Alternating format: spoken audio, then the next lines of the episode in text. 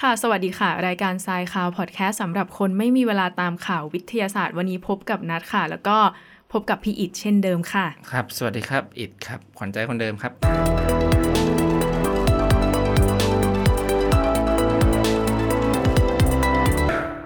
สวัสดีค่ะพี่อิดช่วงนี้เป็นยังไงบ้างคะชีวิต ช่วงนี้สบายดีนะครับ อืม มีปัญหาน้ำมันแพงอย่างเดียวที่รบกวนจิตใจ เออ และ ใช่ กระเป๋าสตางค์ ทุกวันนี้คือน้ำมันแพงมากแล้วก็ข่าวที่จะนำมาเล่าวันนี้ก็ร้อนแรงพอๆกับราคาน้ำมันเลยค่ะ ขอเริ่มที่ข่าวอ่าที่แบบฮอตฮิตช่วงนี้ก็คือ สภาวะการของยูเครนกับรัสเซียว่า ใช่ครับ มี ซึ่งก็ ผล เป็น อะไร เหตุผลที่ ใช่ ทำให้น้ำมันแพง อืม หนึ่งเหตุผลหนึ่งปัจจัยนะครับ ใช่ แล้วก็ข่าวพวกนี้จะมีผลต่อวงการวิทยาศาสตร์ยังไงบ้าง เดี๋ยวเรามาอัปเดตกันดีกว่า เรื่องแรกเรื่องการส่ง Starlink ไปที่ยูเครนค่ะ อันนี้พี่อิดน่าจะเคยเห็นข่าวหรือว่าได้ยินกันมาบ้างว่า มีนักการเมืองที่เขาเป็นรอง เป็นรองนายก นายกใช่ไหม เขาทวิตทวิตเตอร์อะไปถึงเมนชั่นไปที่อีลอนมัสว่าแบบประมาณว่าส่งเครือข่ายสตาร์ลิงไปที่ยูเครนหน่อย เนื่องจากภาวะขอเรียกว่าสงครามแล้วกันนะ ก็ทำให้แบบการสื่อสารไม่สะดวกอะไรอย่างนี้ ครับ อืม อ่ะ เรื่องราวก็จะเดี๋ยวจะเล่าให้ฟังกันแล้วกัน เขาก็คือไมคิโลเฟเดรอฟนะครับ ไปเดลอป ต้องขอโทษด้วย ถ้าอ่านผิด อ่าใช่ อาจจะเป็นภาษารัสเซียหรือภาษายูเครนแถบๆนั้น ซึ่งเอาอ่าออกเสียงอาจจะไม่ค่อยถูกเท่าไหร่ นะครับก็เป็นรองนายกรัฐมนตรีนะครับของ อืม ยูเครนนะครับ ซึ่งคนนี้เขาก็ออกมาทวิตจริงๆก็ออกมาหลายเรื่องแล้วก่อน อืม เรื่องนี้นะครับก็อาจจะมีเรื่องของเขาได้พยายามไปกดดันบริษัทต่างๆนะครับให้ร่วมกันความบาตรหรือไม่ให้การสนับสนุนรัสเซียนะครับ ก็เขาได้โพสต์ทวิตเตอร์นะครับ เมื่อวันที่ 26 นะครับเดือนกุมภาที่ผ่านมานะครับ จะแปลเป็นภาษาไทยง่ายๆก็แล้วกันเนาะเขาบอกกับอีลอมัสว่าเนี่ย ในขณะที่คุณเนี่ยกำลังพยายามที่จะครอบครองหรือว่าไปดาวอังคาร ดาวอังคาร ใช่ แต่รัสเซียเนี่ย กำลังจะ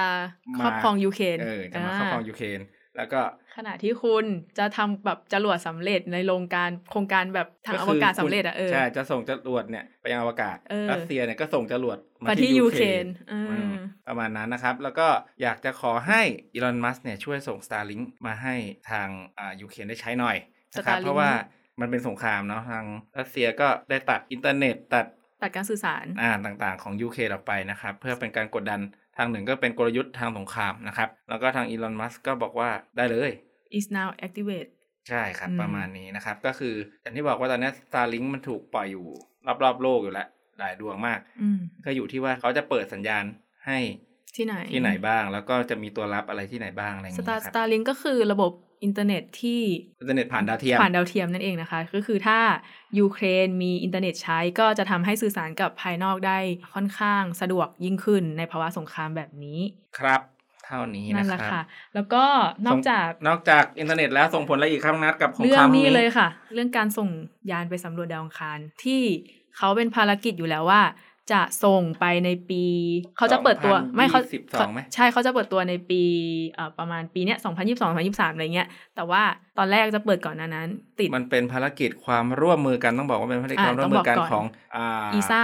ก็คือองค์การอวกาศยุโรปกับ ครับ หน่วยงานทางด้านอวกาศของรัสเซียที่เขาร่วมมือกันที่จะส่งยานเอ่อรถแลนด์โรเวอร์ที่ชื่อว่าโรส a ลินแฟรงคลินขึ้น โร ไป เวอร์โรเวอร์ นั่นแหละ ก็คือยานสำรวจบนพื้นผิว ใช่ ใช่ไหมที่จะไปสำรวจที่พื้นผิวดาวอังคารนะครับ ใ ชื่อว่า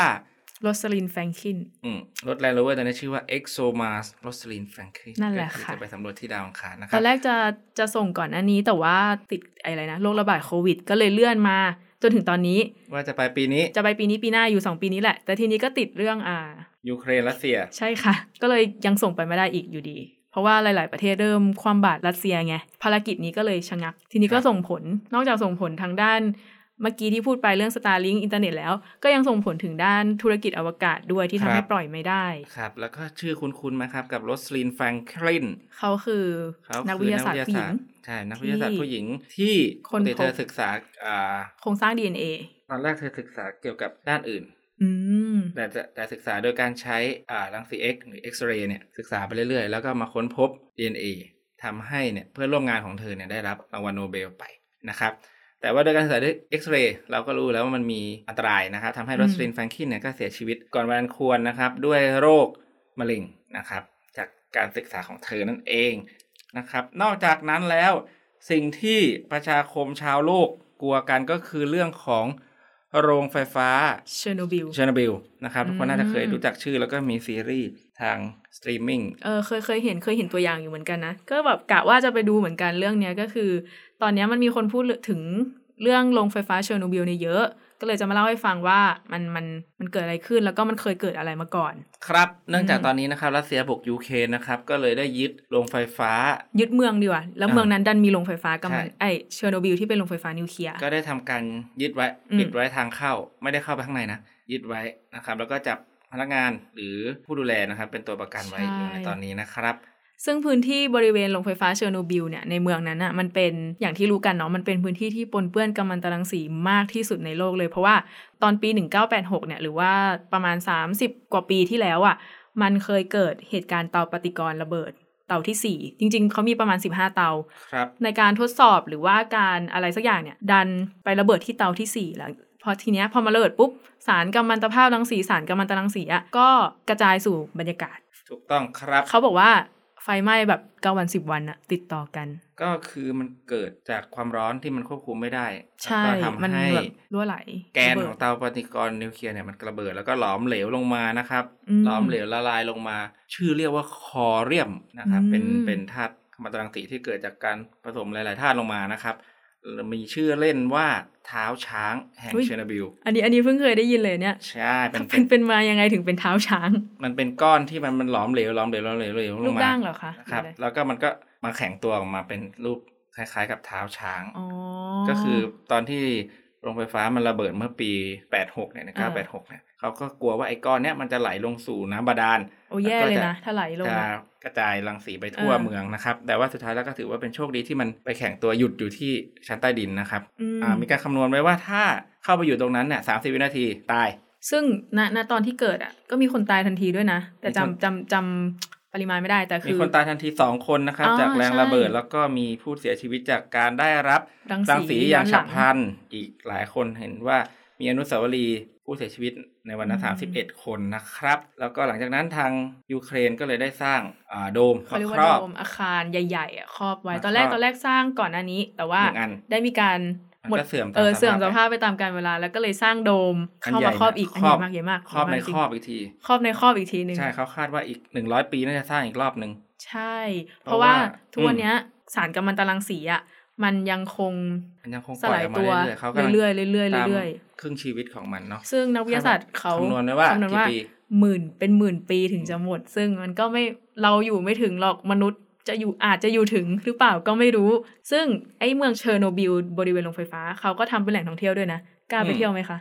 เขาบอกว่าเขามี เขามีมาตรการ เอ่อมาตรการต้องไปตามเส้นทางแล้วก็มี ห้ามกิน ติดไอ้นี่ไว้ด้วยเครื่องแบบว่าอะไรนะวัดรังสี อืม อ่าถ้ารังสีเกินก็จะต้องออกมา ใช่ นะ แล้ว ครั ก็ บ นั่นแหละ ประ ต้ มา อ ณ ง นี้ ต้องอยู่ ก็ ตามรูทของเขา ตอนนี้ก็เลย ถ้าจะไปที่ว คนกำลังกลัวว่าเดี๋ยวรัสเซียจะคิดอะไรแปลก ใช่กับการยึดเมืองเนี้ย ใช่ เขาคนคนทั่วโลกก็เลยจับตามองว่า เขาจะทำอะไรไหมนะ ๆอืม เขา เพ จะทำอะราะว่าไรบ แต่ว่าตอนนี้ก็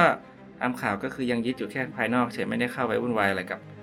เชอร์โนบิลนะครับ นั่นแหละค่ะ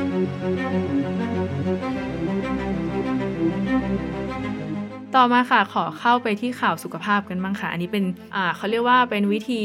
การรักษาที่ค่อนข้างก้าวหน้าไปอีกขั้นหนึ่งกับการใช้เทอร์โมซีดที่เป็นเรียกว่าภาษาไทยว่าอะไร เทอร์โมแปลว่าความร้อน ใช่ ซีดแปลว่าเมล็ดหรือ อ่า เม็ด อะไรอย่างเงี้ยที่มัน อืม เอาอันเนี้ยไปรักษามะเร็งสมองด้วย MRI โดยที่ไม่ต้องผ่าตัดเปิดเป็นแผลใหญ่ๆด้วยล่ะค่ะ เรื่องราวมันเป็นยังไงครับน้องนัท คือแบบแบบเดิมเดี๋ยวเล่าแบบเดิมก่อน แบบเดิมเขาจะมีการผ่าตัดถูกปะผลข้างเคียงจากการผ่าตัดเอาก้อนมะเร็งออกเนี่ยมันก็มีแต่ว่าการรักษามันก็ก็ให้ผลที่ดีนะก็คือ ก็มีคนหายจากโรคนี้มา เยอะแยะพอสมควรแต่ว่า เนื่องจากการผ่าตัดมันก็จะให้แผลที่ใหญ่ แล้วก็การฟื้นตัวมันก็อาจจะ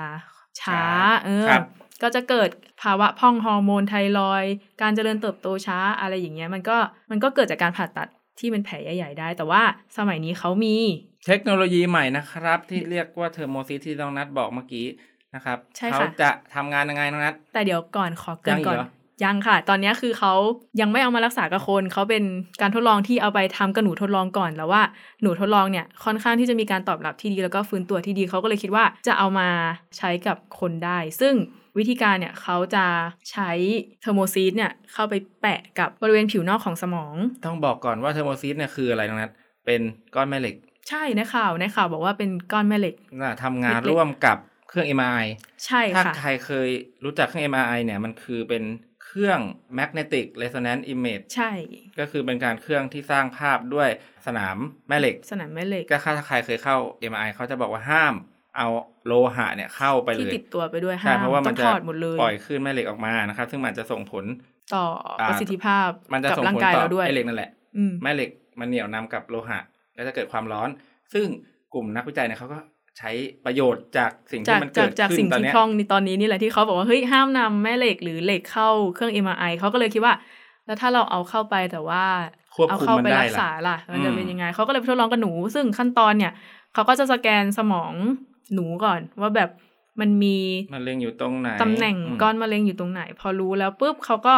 มีการฝังเมล็ดเทอร์โมซีดเนี่ยไว้บริเวณผิวนอกของสมองเข้าไปไม่ถึงสมองนะคะ แล้วก็ให้ MRI เนี่ยเข้าไปที่เครื่องปุ๊บสร้างสนามแม่เหล็กเหนี่ยวนำให้ให้ขึ้นแม่เหล็กเดินทางไปตามเส้นทางที่กำหนดเพื่อ ม ที่จะไปถึงก้อนมะเร็ ถ้าง ใครนึกไม่ออกก็นึกถึง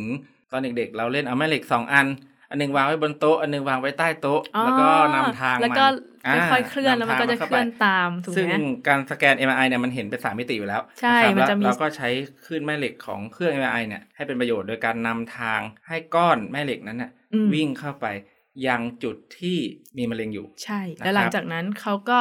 ปล่อยคลื่นวิทยุจากภายนอกเข้าไปบริเวณนั้นคลื่นวิทยุเนี่ยจะทำให้เมล็ดแม่เหล็กมันมีมันสั่น แล้วก็มันร้อน พมัสั่ก็เกิดความร้อน ใช่ เพื่อสลายก้อนมะเร็งนั่นเองนะครับ แล้วก็นอกจากนั้น ใช่ ก็ยังสามารถ ไหลเขาเรียกว่าอะไรลาก อ่าลากไปเหมือน เหมือนของ ตัด เล่น ไอติ เอ ม ง อะ อะ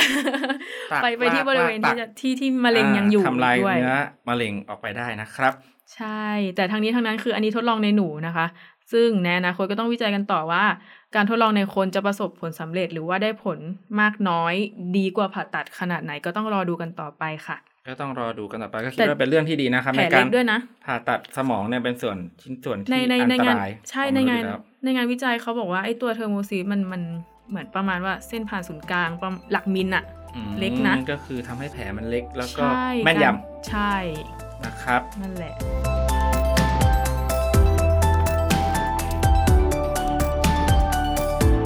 โอเคค่ะเรามาข่าวกันต่อไปกันบ้างก็คือ นี่พี่อิดชอบอาถูพื้นไหมคะ ไม่ครับ ดูดฝุ่นอย่างเดียวเลยที่ห้องเนี่ยไม่ชอบ เออดี เลย นะ ถูพื้น นี่นี่นี่ ไม่ เขา ชอบกลิ่นฉุนเป็นคนที่แบบจามง่ายกับกลิ่นต่างกๆลิ่นต่างๆ ใช่ กลิ่นเทียนหอมกลิ่นน้ำหอมอะไรอย่างงี้ป่ะ ใช่ใช่ใช่อ๋ใช่อนี่นี่นี่ข่าวต่อไปเขาบอกว่าสารถูพื้นอะไอ้น้ำยาถูพื้นนู่นนี่นั่นอะที่ ครับ มันจะมีกลิ่นหอมแบบกลิ่นซิตรัสอ่ะ อืม นึกออกใช่ไหมกลิ่นกลิ่นซิตรัสก็จะแบบส้มๆหน่อยเลมอนเลมอนหน่อยนึกพอน่าจะพอกันกันออก แล้วก็กลิ่นที่เป็นกลิ่นสนกลิ่นประเภทบูดอะไรอย่างเงี้ย จากน้ำยาถูพื้นเนี่ยที่มันเป็นน้ำมันหอมระเหย อ่า ถูกไหม มันเป็นสารกลุ่มเทอร์พีนนะครับพวกนี้ ใช่ ก็คือเป็นสารจากพวกน้ำมันหอมระเหยจากธรรมชาตินี่แหละ ที่มันอยู่ในสารถูพื้นนี่เขาวิจัยมา บอกว่า เวลาเราถูพื้นอ่ะ มันจะเกิดอนุภาคพวกเนี้ยโมเลกุลจากกลิ่นพวกเนี้ยมันจะไปทำปฏิกิริยากับโอโซนที่มันมีหลงเหลืออยู่ในอากาศ จะทำให้เกิดอนุภาคที่เป็นมลพิษ แล้วก็เป็นอันตรายต่อระบบหายใจด้วย อันนี้ อืม จากงานวิจัยจากวารสาร Science Advance ที่ตีพิมพ์เมื่อวันที่ 25 กุมภาพันธ์ที่ผ่านมา อ่ะ อ่านแล้วก็ ธิบย ตกใจ ให้ฟังก่อนอ่า เอออ อธิบายให้ฟังก่อนว่าปกติโอโซนเนี่ย อืม มันเป็นสารที่ไม่เสถียรอย่างมากนะครับ ก็คือเป็น O สามตัว โอสาม เนาะ ตัว อย่างที่เรารู้จักกันก็จะมีออกซิเจน คือ O สองตัวอันนี้คือ ใช่ อยู่ในรูปที่เสถียรแหละเสถียรมากนะครับ การที่มี O สามตัวเนี่ยไอโอตัวที่สามเนี่ยมันจะไวต่อการทำปฏิกิริยาก็คือมันจะไปทำปฏิกิริยากับไอ สาร สารกลุ่มเทอร์พีนเมื่อกี้นะครับแล้วก็จะทำให้เกิดการออกซิไดซ์แล้วก็เกิดเป็นสารใหม่ขึ้นมาเป็นสารเขาเรียกว่าเป็นสาร secondary organic aerosol คือเป็นสาร อินทรีย์ทุติยภูมิ ทุติยภูมิ ภาษาไทยใช่ไหม ใช่ก็คืออ ม จริงๆเขาก็ยังไม่ได้ศึกษาแบบละเอียด จ ล ริ ง งๆ ลึกมากมาย อืม ขนาดว่าไอสารตัวเนี้ยมันคือมันเป็นกลุ่มกลุ่มสารดีกว่า ยังไม่ได้บอกว่ามีตัวอะไรบ้างอะไรขนาดนั้นที่ที่จะส่งผลเสียต่อร่างกายได้มากแค่ไหน แต่เขาได้เปรียบเทียบกันว่าทำในห้องเนี่ยเขาถูพื้นในห้องในการทดลองของเขาเนาะ อืม เขาทดลองในห้องถูพื้นแล้วก็วัด วัดปริ สาร มา ตัว ณ นี้แล้ว ไอ ก็ สารเนี่ย ใช่แล้วก็เทียบกับ ควันรถบนถนนที่ พลุกพล่า พลุ น กพล่าน หกชั่วโมงเขาบอกว่ามีค่าพอๆกัพนเลย อ ทีเดีๆยว กัน อันนี้คืออ อืม การทดลองที่เขาทดลองมาผลเขาก็บอกว่ามันพอๆกัน ซึ่งจริง ๆ อ่ะนาคิดว่ามันจะอาจจะต้องวิจัยเพิ่มเติมอีกเพื่อที่จะให้รู้ว่าเอ่อ อันตราย ความเป็นพิษอ่ะ มันส่งผลเออมันส่งผลยัยังไงงไง แล้วความเป็นพิษมันเท่ากันไหมในในขณะที่ปริมาณมันเท่ากันอะไรอย่างเงี้ยมันก็อาจจะต้องวิจัยต่อ ครับแล้ว แต่ ก็มีคำถามต่อว่า อ้าว แล้วอย่างนี้จะถูพื้นได้ไหมถูพื้นยังไง การเปิดหน้าต่างช่วยได้ไหม ก็บอกว่าช่วยไม่ค่อยได้การเปิดหน้าต่าง มันก็เอาโอโซนจากข้างนอกเข้ามาด้วยไง เพราะว่า ถ้าตรงนั้นมีโอโซน แต่สิ่งที่ช่วยได้น่าจะเป็นเครื่องเขาเรียกว่าเครื่องกรองอากาศ เครื่องฟอกอากาศ ไอ้ที่เป็นแท่งๆที่แบบ ใช่ ช่วงนี้ ครับ ฮิตกัน เครื่ ว่า องฟอกอากาศสามารถพอที่จะช่วยลดตรงนี้ได้นะครับ แล้วก็การวิจัยนี้ก็อาจจะส่งผลต่อการผลิตน้ำยาถูพื้นอะไรต่างๆ ของผลิตภัณฑ์ในอนาคตต่อไปนะครับ ถ้างานวิจัยนี้แบบแพร่หลายมากขึ้น คนก็อาจจะมาแบบมีการกังวลหรือเปล่าอะไรอย่างนี้ก็ต้องติดตามกันต่อ ฝากไว้ อืม เป็นความรู้นิดหน่อยนะครับ ว่าโอโซนเป็นพิษนะครับ ใช่แล้วก็โอโซนเนี่ย จริงๆแล้วมันอยู่ในชั้นบรรยากาศเนาะที่ ใช่ ที่ ฉั แบบสูงขึ้นไปเป็น ติ สิบ ที่ สิบ มาก กิโล ที่เราชอบคุยกันเรื่องคำว่า ไปสูตรโอโซนอะไรอย่างเงี้ย ไม่ได้ คือ นะ โอโซนเป็นพิษนะ ปกติโอโซนเนี่ยจะถูกใช้ใน โรงงานปะ โรงงานอุตสาหกรรม หรือว่าใช้ในการบำบัดน้ำเสีย อ๋อ ด้วยความที่มันเป็นที่อย่างที่บอกไปว่ามัน มัน ไม่ มันไม่เสถียร ไม่เสถียรมันก็จะไปจับกับสารนู้นสารนี้เพื่อให้เปลี่ยนสภาวะของสารพิษไปนะครับ อื แต่ถ้าเกิดมันเข้าไปสู่ใน ระบบทางเดินหายใจ อ่าก็จะเป็นพิษต่อระบบทางเดินหายใจนะครับ อืมมันเป็นอ เพ ย่าง ราะฉะ นี้ นั้น นี่เออย่าง ไปสูดโอโซนนะ แล้วอย่างนี้ตอนอย่างนี้ตอนที่ช่วงเนี้ยช่วงที่เป็นโควิดอย่างเงี้ยเขาจะมีการอบโอโซนนู่นนี่นั่นเราก็ต้องเลี่ยงถูกไหมคะ ใช่แล้วครับ เพราะว่าอย่างที่บอกว่า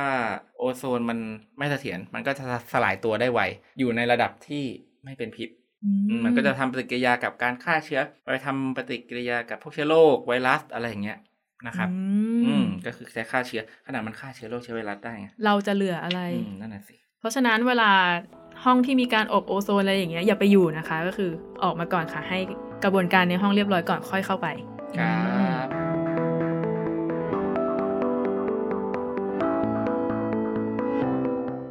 ค่ะข่าวต่อมาค่ะพี่อิด เมื่อกี้เราพูดกันถึงไวรัสเชื้อโรคอะไรกันมาแล้ว ใช่ ต่อไป เราจะพูดถึง แบคทีเรีย โอเคค่ะ แบคทีเรียนี้เป็นแบคทีเรียที่ เขาบอกว่าเป็นแบคที เจอ เรียที่ใหญ่ แคริบเบียน ใช่ ใหญ่ ใหญ่ ด้วย ที่สุด ยาวสิ อ่าไม่ใหญ่สิเรียกว่ายาวเนาะ อ่ายาวถึง 2 เซน ยาวถึงสองเซนติ ต้อง เม อ ต ธิ ร บายก่อนว่าแบคทีเรียมันเป็นยังไงคะ ถึงแบบเรียกว่าแบคทีเรียได้ อืม แต่ก่อนนะครับต้องอธิบายว่าไงดี ปกติ มันเซลล์เดียวอะไรอ เรา ย่าง จะ เงี้ย แบ่งสิ่งมีชีวิตนะครับ ออกเป็นพวกโปรคาริโอตและยูคาริโอต eukaryote โปรคาริโอตเนี่ยคือพวกแรกๆ พวกที่แบคทีเรีย พวกที่ยังไม่มีการห่อหุ้ม ไม่มีเยื่อหุ้มนิวเคลียส อืม เนี่ยเขาจะเขาแยกกันตรงนี้ปกตินะครับเยื่อหุ้มนิวเคลียสส่วนยูคาริโอตเนี่ยก็ตั้งแต่พวกยีสต์อะไรขึ้นมาจนถึงสัตว์ทั่วไปเนี่ยจะเป็นยูคาริโอต ก็คือมีเยื่อหุ้มนิวเคลียส มี อีกทีหเยื่อหุ้มนึ่งนิวเคลียส แล้วก็ มี ป็ DNA ซลล์ อยู่ข้างใน อ่า ในในนิวเคลียสก็มี DNA เนาะ อืม เผื่อท่านไหนไม่เข้าใจ ในนิวเคลียสก็คือจะมี DNA ที่เป็น ใช่ สารพันธุกรรมอยู่ข้างใน ส่วนในพวกโปรคาริโอตพวก สัตว์เซลล์เดียววะห พ รื วก อยังไง ก็ไม่ใช่สัตว์เสียเดียว อ่า ไม่เชิงเราเรียกว่าสัตว์ก็ยังยังไม่ถูก ก็ยังไม่ถูกใช่ไหม แต่ เป็นสิ่ง ชีวิต มีชีวิตดี แล้กวอ่ะ ว่า จะมีจะปล่อยร่องรอย พวก DNA จะลอยอยู่ในเซลล์ทั่วไปไม่มีอะไร ปะ มาห่อ ป หุ้ น ม กับออร์แกเนลอื่นๆ ถูกป่ะ ถูกต้องครับ อ๋อ ไอตัวนี้ชื่อว่าเขาตั้งชื่อให้ใหม่แล้วนะ ชื่อว่า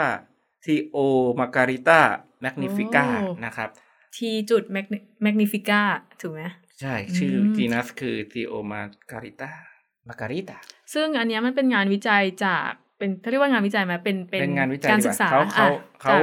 คณะวิจัยเนี่ย เขาเคยเจอตัวเนี้ยมานานแล้ว อืม เขาได้ไปสำรวจที่ป่าโกงกางนะครับ น่าจะประมาณห้าถึงสิบปีที่แล้วเนี่ยแหละ ในในทะเลแคริบเบียน นานมากแล้ว ใน แล้วเขาไปเจอเป็นเหมือน เจอเป็นอยู่ในบนใบไม้บนป่าโกงกางก็เก็บกลับมาแต่ว่ายังไม่รู้ด้วย ยัง ซ้ำว่า ไม่ มัน รู้ เป็น ว่า แบค คื ที อ เรี อะ ย ไรอืม อ่าจนมาถึงมารู้ที่หลังเนี่ยว่ามันเป็นแบคทีเรีย แล้วก็ได้ทำการศึกษาต่อไปนะครับกลับพบว่า เอ้ย มัน มันยาวได้ถึง2เซนติเมตรหน้าตามันคล้ายๆ กับพวกเส้นได้เลย เป็นเส้นๆ เหมือนพญาเส้นได้ สิ่งที่มันน่าประหลาดใจยิ่งกว่านั้นยิ่งกว่าขนาดของมันแล้วเนี่ย เขาบอกว่ามันอาจจะเป็น missing link ของวิวัฒนาการ อาจจะเป็นสิ่งมีชีวิตที่เป็นรอยต่อของวิวัฒนาการ ใน ก็ ช่วง ได้ นั้นที่หายไปอย่งเงี้ย เพราะว่า หอ เขาเพราะอย่างที่ผมบอกไปตอนแรกว่าเซลล์มันจะมีโปรคาริโอตกับยูคาริโอต ใช่ ไหมมีสิ่งมีชีวิตที่มีเยื่อหุ้มเซลล์และไม่มีเยื่อหุ้มเซลล์ อืม แต่ไอแบคทีเรียตัวเนี้ยมันดันมีเยื่อหุ้ม อ่า เป็นถุงเป็นถุงหุ้มดีกว่าเป็นถุงที่ห่อ DNA ไว้ DNA เอาไว้ ใช่ นี่แหละ นักวิทยาศาสตร์อาจจะถึงกับที่ที่พูดว่าเราอาจจะต้องมานิยามความหมายของโปรคาริโอตกันใหม่เลยทีเดียว นี่คือรื้อเลยนะ กับการเจอตัวนี้ เพราะว่าตัวนี้อาจจะเป็นหรือตัวนี้อาจจะเป็นรอยต่อของวิวัฒนาการ คือระหว่างโปรคาริโอตไปเป็นยูคาริโอต ม อาจจะเกิดจากการที่มันทำถุงหุ้ม DNA นี้ไว้ก็ได้นะครับ อ๋อ แล้วก็นอกจากมีถุงหุ้ม DNA แล้วมันยังมีถุงน้ำที่เราเรียกว่า vacuole อยู่ อืม ในในเซลล์ของมันขนาดใหญ่มาก ขนาดใหญ่มากกินพื้นที่ 73%ของตัวมันเลยไอถุงน้ำเนี่ยมันมีประโยชน์ตรงที่มันมันใหญ่แล้วมันจะดันออร์แกเนล ธิบายยังไงนี่คำว่าออร์แกเนล ออร์แกเนลก็คือชิ้นส่วนหรือว่าอะไรที่มันอยู่ในเซลล์ใช่ไหม อ่า ที่ ใน มัน เซลล์ของเราไม่ได้มีแค่ดีเอ็นเอย่างเดียว เอาเหมือน จะ เหมือนอ พก วัยวะอะเอออวัยวะในเซลล์อะ ของเช่นพวกไลโบโซมหรืออะไรพวก เอ เนี้ย อไมโตคอนเดรียอะไรอย่างเงี้ย ดันพวกเนี้ยให้ไปอยู่บริเวณผิวนอกของเซลล์ อืม ซึ่งเขาสันนิษฐานว่าเอออาจจะเป็นประโยชน์ในการที่มันแพร่สารเคมีเข้าออกจากเซลล์นะครับ อ๋อ แล้วก็นักวิทยาศาสตร์ที่เขาเจอเขาบอกว่า ก็ไม่แน่นะไอ้ที่เจอใหญ่ตอนเนี้ย มันอาจจะยังไม่ใหญ่ที่สุดก็ได้ มันอาจจะมีอีก โตมันอาจจะไอ้ตัวเนี้ยอาจจะโตได้มาก อ๋อกว่านี้ ยังไม่ตัวเต็มวัย อ่า ถูกไหม เขาก็สันนิษฐานกันต่อไปครับ ก็ถือว่าเป็นเรื่องราวใหม่ อืม ๆ ในวงการวิวัฒนาการวงการสิ่งมีชีวิตนะครับ ว่าอาจจะพบ อะไรใหม่ ๆ ได้เสมอเสมอเสมอ ใช่เพราะเขาก็ไปเจอโดยที่เขาไม่ได้ไม่ได้คาดหวังด้วยซ้ำคือไปเจอเจอเป็นสิบปีแล้วถึงได้รู้ว่ามันเป็น อ๋อ ชนิดใหม่อืม น่าสนใจมากเลยนะแสดงว่าประเทศไทยอาจจะอาจจะมีอะไรที่เป็น missing แบบนี้อีกก็ได้นะ ในอันนี้ในทะเลแคริบเบียนซึ่งในประเทศไทยเราอาจจะมีเหมือนกันแต่ว่าอาจจะต้องอาจจะต้องรอก่อน ว่ามันจะมีใครไปค้นพบพี่อิดอาจจะไปค้นพบเป็นหนึ่งในนั้นก็ได้นะ อืมหวังว่า ว่า นะ ไป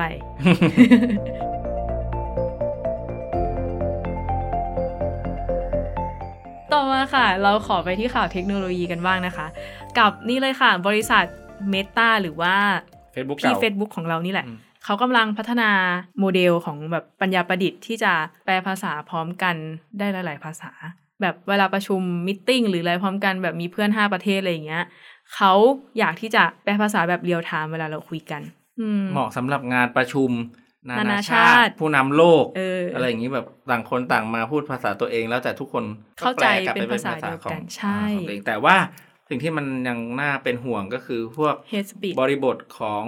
ภาษา ใช่ ห เพ ลาราะยๆอ ว่า ย่างเหมือนเหมือนเวลาเราดูหนังฝรั่งกับ กับ หนังไทยมุกตลกของฝรั่งเราก็จะไม่เข้าใจ เราจะไม่เข้าใจ นบริบทของไทยหรือแบบ ใช่ ดูมุกตลกหนังญี่ปุ่นแล้วก็จะเป็นอีกแบบหนึ่งที่แบบ แล้วนี่นี่นี่ตลกแล้วเหรออะไรอย่างเงี้ย อะไรอย่างเงี้ยใช่ ใช่ มันก็มันก็คือแต่ละถิ่นมันก็จะมีภาษา แต่ละประเทศมันก็จะมีภาษาที่แบบเกิดใหม่ตลอดเวลาพูดยังไง แต่ ดี คำนอกจากพวกแสลงหรืออะไรอย่าง นี้ นี้หรือ มันจะ คำ มี ภา ภา ษา ษา แป เกิ ล ด ก ใหม่ ๆ ก็ นะครับ เราจะพบได้พวกหนังทีมภาคพันธมิตรอ่ะชอบแปล อ๋อ แปลจะภาคหนังจีนแล้วก็ใช้มุกตลกแบบไทย อ่ะอย่างนั้นก็ดี สอดแทรกเข้าไป นะให้มันแบบ อะไรอย่างงี้ ให้บริบทมันใกล้ ๆ กั ใช่ น แต่เราก็ต้องดูว่า AI เนี่ยมันจะฉลาดได้มากขนาด นั้นหรือเปล่าที่จะเข้าใจอาจจะแปลผิดแปลถูกกลายเป็นปัญหาระดับ เป็นปัญหา ชาติก็ได้นะ ระดั ส บ มมติ ชาติ ว่าไปใช้ เออเออ เลยงานประชุมสำคัญสคัญๆอย่างเงี้ย คือ AI มันก็คือ AI อะเนาะมันไม่ใช่ อืม คนที่เป็นล่ามหรืออะไรอย่างเงี้ย คือมันก็จะอาจจะแปลผิดพลาดไปนิดนึงก็อาจจะ ใช่แต่ก็ไม่แน่นะไอเอไอ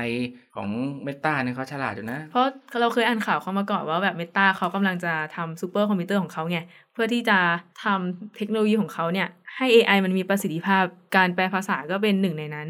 แล้วก็เรื่องเรื่องเรื่องอีกประเด็นหนึ่งนอกจากมุกตลกภาษาบริบทที่อาจจะไม่ค่อยเข้าใจกันอีกเรื่องหนึ่งก็คือ hate speech คือแบบ อืม นั่นแหละค่ะ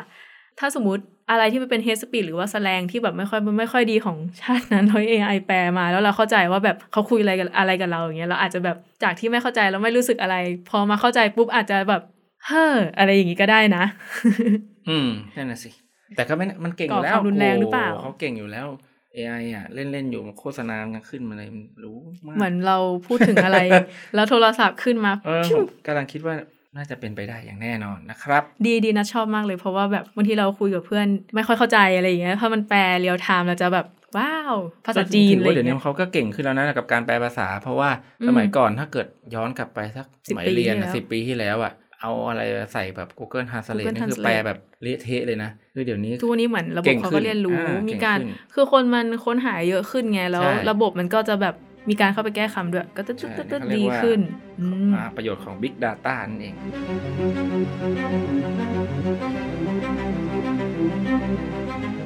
ข่าวถัดไป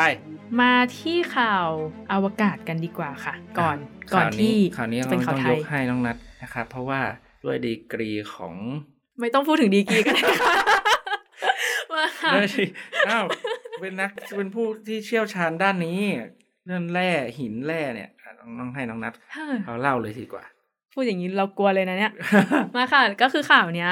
เป็นข่าวดีๆ ของจีนแล้วก็ของไม่ไม่ใช่ข่าวดีข่าวที่เป็นการค้นพบดีกว่า ในข่าวบอกนี่นะในข่าวบอกว่าเป็นลูกแก้วสีใสบนด้านไกลของดวงจันทร์ด้านไกลของดวงจันทร์ก็คือด้านที่ไม่ใช่กระต่ายอ่า อืม The Dark Side of the Moon น่า นะครับ ถูกต้องค่ะ คือยานอวกาศยูตูทูเนี่ย ถ้าอ่านผิดขอขออภัยนะคะ เขาไปเจอเอ่อขอเรียกว่าลูกกลมใสสองลูกที่เขาเจอ ณตอนนี้บนดวงจันทร์นะคะ เขาไปเจออยู่ที่ด้านมืด ด้านด้าน ของ ไกล ดวง เขาเรียกว่าด้านไกล อ่ด้านมืดด้านไกลของดวงจันทร์ก็คืออ ม ด้านมืดด้านที่เราไม่เห็นนะครับ ใช่ มันคือลูกใสๆซึ่งน้อง เจอ คิด เจ ว่า อเจอใกล้กับหลุมอุที่ในข่าวบอกว่าเจอใกล้กับหลุมอุกกาบาต อืม บนโลกเราก็มีนะ แบบเนี้ยไม่ เหรอ ก็ไม่ได้แปลก ซึ่งสันนิษฐานอันนี้เป็นข้อสันนิษฐานเฉยๆว่ามันมันมันคือเทคไทอะ เทคไทายคืออะไร เทคไทก็คือภาษาไทยเรียกว่าสะเก็ดดาว อ่าฮะ ก็คือเวลาอุกกาบาตนี่เขาบอกว่าหลุมอุกกาบาตใช่ไหมบนโลกก็มี อ่า เวลาอุกกาบาตมันตกตุ้ม มันก็จะมีทั้งความร้อนแล้วก็แรงดันถูกปะ อืม ที่กระทบกับพื้นนั้นทำให้มันเป็นหลุมลงไป อืม แล้วระหว่างที่มันกระทบปุ๊บหินตืดๆๆหินบริเวณนั้นอ่ะมันก็จะหลอม อืม ด้วยความร้อนและความดันที่เยอะมาก พอหลอมปุ๊บมันก็จะมีการมันจะค่อนข้างจะจะกึ่งเหลวแล้วมันก็จะกระเด็นได้พอมันกระเด็นปุ๊บคุณผู้ฟังนึกถึงหยดน้ำนะคะเวลาหินที่มันหลอมกระเด็นขึ้นไปบนอวกาศ แล้วมันเจอกับอากาศอ่ะมันก็เย็นตัวลงแล้วมันก็ยังเป็นค่อนข้างที่จะเป็น ทรงกลม ทรงกลมอืมจริง ๆ มันมีหลายหลาย หลายรูปทรง หลายรูปทรงแต่ว่าทรงกลมก็เป็นหนึ่งในนั้น ซึ่งอันนี้คือที่เจอบนโลกที่เขาวิเคราะห์กัน อันนี้ที่เจอบนดวงจันทร์ก็เลยวิเคราะห์ว่ามันน่าจะเป็นเทคไทเหมือนกัน ก็มีโอกาสเป็นไปได้ เพราะว่า เป็นไปดวง ได้ จันทร์เขาบอกว่าดวงจันทร์เนี่ย หลุมหลุมมันเยอะ มีหน้าที่รับอุกกาบาตแทนโลกเยอะมาก ใช่ มีการสันนิษฐานว่ามันเป็นแร่เฟลสปาที่มันใสๆอะ่ะ แล้วมัน รู้จักเลยอะน้องนะเหมือนแก้ว เวลา ขนเหล็กไหมไม่ใช่ แก้วขนเหล็กเป็นควอร์ด แก้วขนเหล็กก็คือรูไทในคอร์ดปะ อืม เออประมาณนั้น แต่ว่าอันนี้เป็นเฟลสปาซึ่งซึ่งมันก็จะมีความใสคล้ายแก้วเหมือนกัน เวลามันละถูกหลอมละลายปุ๊บ แล้วพอโดนอากาศมันก็จะเย็นตัวลงแล้วก็กลายเป็นลูกกลมใสๆขุ่นๆแต่ว่ามีเนื้อแววๆแบบแก้ว อืม อืม ประมาณนั้น